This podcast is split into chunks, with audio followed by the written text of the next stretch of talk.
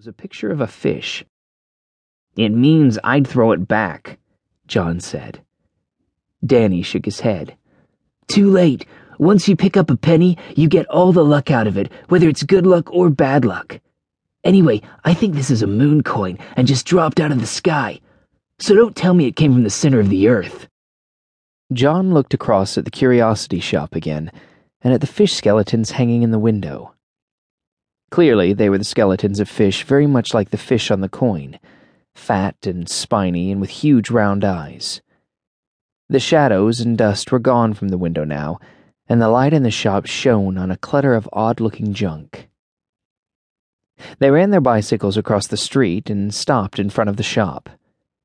Beneath the hanging fish in the window sat an elephant's foot made into a stand for holding umbrellas and next to that stood an enormous black raven and a big stuffed lizard with a red jewel in either eye. Piles of books tilted against each other, all of them dusty and old.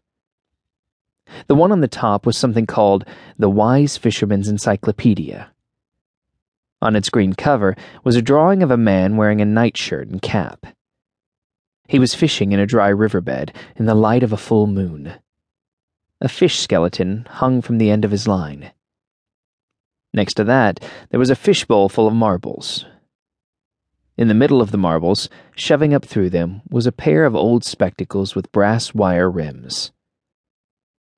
A gust of wind blew just then, and the trees on the curb rustled and danced. A great sheet of wrapping paper, all orange and red and yellow, whirled past, end over end like a pinwheel down the center of the street.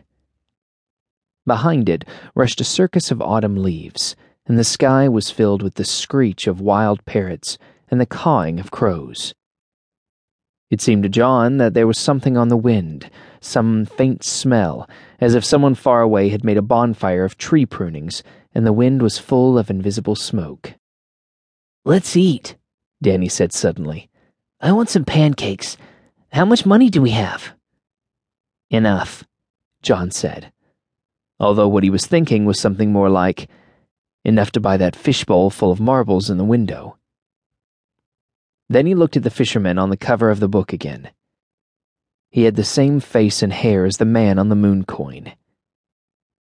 Maybe later they would come back for the marbles Right now, pancakes seemed like a better idea.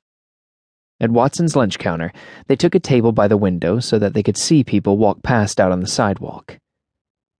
It wasn't cold out, but it was blustery, and the wind made people clutch their coats around them as if it were going to blow the coats off and sail them over the rooftops like kites. A man raced past chasing a hat, and another man, right behind him, hurried along backwards so that the wind blew his coat shut instead of open. He had the goggly eyes of the fish on the moon coin, and John nearly pointed this out to Danny, but he stopped himself. Maybe he was getting fish on the brain. Neither of them said very much while they were eating their pancakes, and finally John pushed his empty plate away. He had finished his cocoa, too.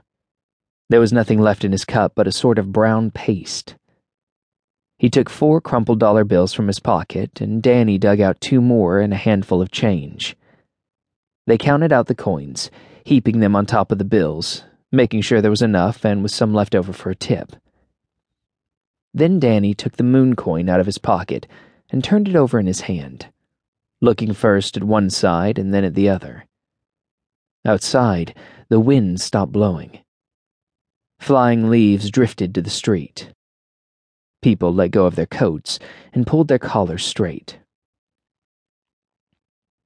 Silently, John picked up his spoon, licked it, and stuck it carefully to his nose, so that the handle hung down over his chin like one of the screwball beards that the Egyptian pharaohs used to wear. He leaned across the table and waited for Danny to look up. And right then, he realized that someone was watching him through the window. He jumped in surprise. The spoon flipped off his nose, clattering down into Danny's half full water glass. Water splashed on the table, and John had to grab the glass to keep it from falling over. Hey, Danny said, looking up. What are you doing? I was going to drink that. Nothing, John said. With his eyes, he gestured toward the street. Standing just outside